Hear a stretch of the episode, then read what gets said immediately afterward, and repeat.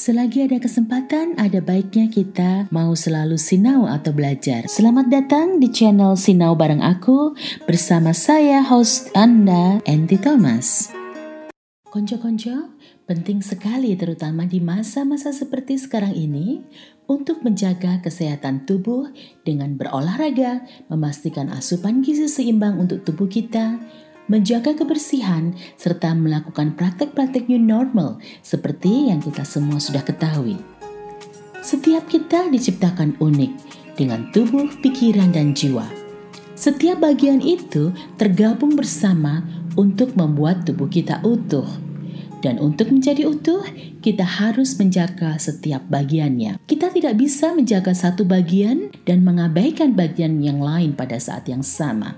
Nah, di episode kali ini saya ingin mengajak kita semua untuk belajar menjaga pikiran karena ia adalah jendela jiwa. Konco-konco pendengar yang saya kasihi, seandainya saya ingin melukis Anda dan kita belum pernah bertemu. Saya tidak ingin melihat foto Anda, tapi saya ingin Anda mendeskripsikan diri Anda sambil saya memegang kuas ataupun pensil. Apa saja yang ingin Anda katakan tentang diri Anda ke saya? Bila perlu, silakan pause episode ini sejenak dan tulislah jawaban Anda. Pada tahun 2011, perusahaan raksasa Dove melakukan penelitian global tentang hubungan wanita dengan kecantikan yang disebutnya The Real Truth About Beauty Revisited, melibatkan 3.000 wanita dari 10 negara. Sekitar 54% wanita yang berpartisipasi dalam penelitian ini setuju bahwa ketika sampai pada bagaimana penampilan mereka,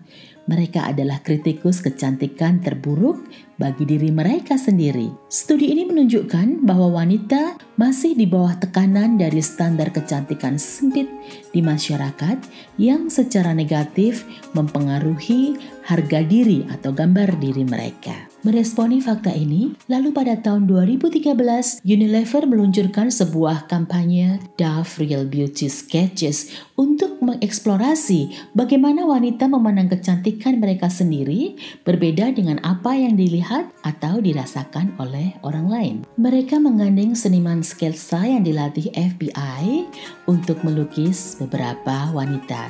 Jadi jelasnya seperti ini, penulis sketsa dan wanita yang akan digambar dipisahkan oleh sebuah tirai dalam sebuah ruangan. Wanita tersebut diminta secara verbal untuk memberikan panduan bagi pelukis sketsa menceritakan seperti apa bentuk dirinya atau rupa wajahnya. Lalu, penulis sketsa melukiskan wanita tersebut berdasarkan deskripsi dari yang diberikan oleh wanita tersebut. Kemudian, Pelukis sketsa terlatih FBI itu melukiskan wanita yang sama, namun kali ini berdasarkan deskripsi yang diberikan oleh orang lain. Beberapa wanita terlibat dalam eksperimen ini, dan hasilnya lukisan yang dibuat berdasarkan deskripsi orang asing itu secara konsisten selalu tampak lebih menarik dan lebih mirip dengan subjek yang sesungguhnya. Memang banyak pro dan kontra terhadap eksperimen ini, tapi saya tidak akan membahasnya di sini karena saya melihat fakta menarik dari kampanye ini yang menekankan fakta bahwa kita sering terlalu berpikiran negatif terhadap diri kita sendiri, terutama terhadap penampilan fisik kita. Konco-konco pendengar yang saya kasihi, melalui buku biografinya yang ditulis oleh Andrew Morton, Lady Diana pernah mengalami gangguan pola makan yang disebut bulimia karena kecemasannya akan bentuk tubuhnya. Dalam keterangannya pada Andrew, Diana menyebut bahwa Charles pernah menyindirnya dan secara tak langsung menyebutnya gemuk. Apakah kita beranggapan Lady Diana gemuk? Tidak bukan, tapi perkataan Charles tersebut menyebabkan Diana muda merasa sangat terbebani hingga akhirnya memicu bulimianya. Bulimia muncul satu pekan setelah kami bertunangan, kata Diana dalam buku tersebut. Charles meletakkan tangannya di pinggangku dan mengatakan, agak gemuk di bagian ini. Dan itu memicu sesuatu dalam diriku. Lanjut. Mark Amond, seorang penulis berkebangsaan Amerika Serikat, pernah berkata seperti ini. Apa yang pikiran Anda konsumsi menentukan apa yang mengkonsumsi pikiran Anda. Apa yang mengkonsumsi pikiran Anda mengontrol hidup Anda. Konco-konco, pikiran kita secara konstan dibombardir oleh grafis dan pemikiran atau ide-ide ataupun statement-statement yang kita konsumsi atau sering kita telan mentah-mentah melalui berbagai media maupun interaksi kita dengan orang lain. Dan apa yang kita konsumsi tersebut semuanya baik positif maupun negatif mengambil tempat yang luas secara mental dalam pikiran kita dan tanpa kita sadari itu mempengaruhi cara hidup kita. Beberapa kejahatan yang terjadi bahkan kalau kita mau membaca terpicu karena perilaku sering menonton film ataupun game online yang mengandung kekerasan. Apabila kita sadar mengenai hal-hal tersebut, kita dapat mulai bergerak untuk membuat perubahan yang positif. Konco-konco mungkin bisa mulai dengan merefleksikan apa yang Anda taruh dalam pikiran Anda.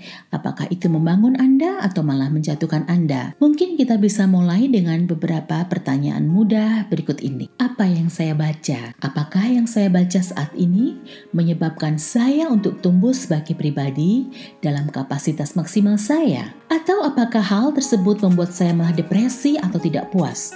Atau saya ada di antaranya? Yang kedua, apa yang saya lihat atau tonton setiap hari? Dalam hal ini, tayangan televisi atau media entertainment lainnya. Hal macam apakah yang saya lihat saat ini? Apakah tontonan yang saya lihat membangun dan memotivasi saya? Atau setelah menontonnya, saya kemudian merasa depresi karena sekarang saya harus kembali ke dunia nyata. Yang ketiga, Percakapan seperti apa yang saya lakukan dengan banyak orang? Percakapan yang membangun dan memberi pengaruh positif ataukah sebaliknya? Konco-konco hanya Anda sendiri yang bisa merefleksikannya. Tapi sekali lagi ketahuilah bahwa apa yang mengkonsumsi pikiran Anda, apa yang menempati ruang pikir Anda, itu pula lah yang akan mengontrol hidup Anda.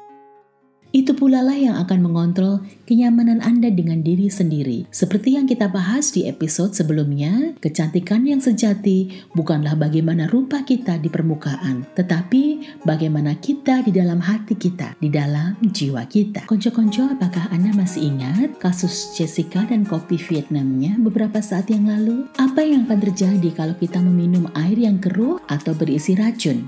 Atau kotoran-kotoran yang tidak kita saring. Nah, Hal yang sama akan terjadi juga pada hati kita dan jiwa kita bila kita tidak memfilter apa yang masuk ke dalamnya. Bagaimana kalau kita tawarkan gelas yang sama yang berisi racun atau kotoran tadi ke orang lain?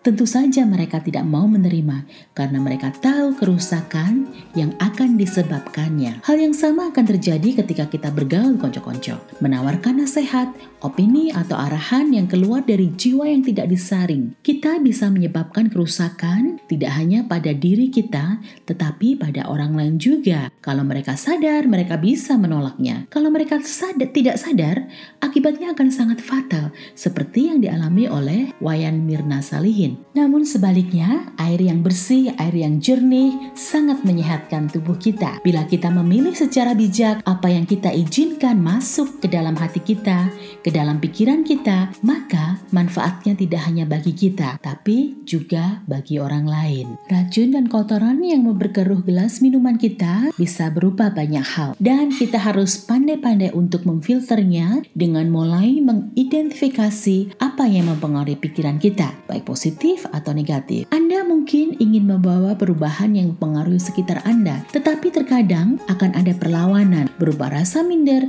tidak percaya diri, komentar negatif, dan sebagainya dan sebagainya. Maka konco-konco bersiap-siaplah. Tidak seorang pun dari kita yang sempurna, namun marilah kita rayakan itu sebagai suatu keunikan.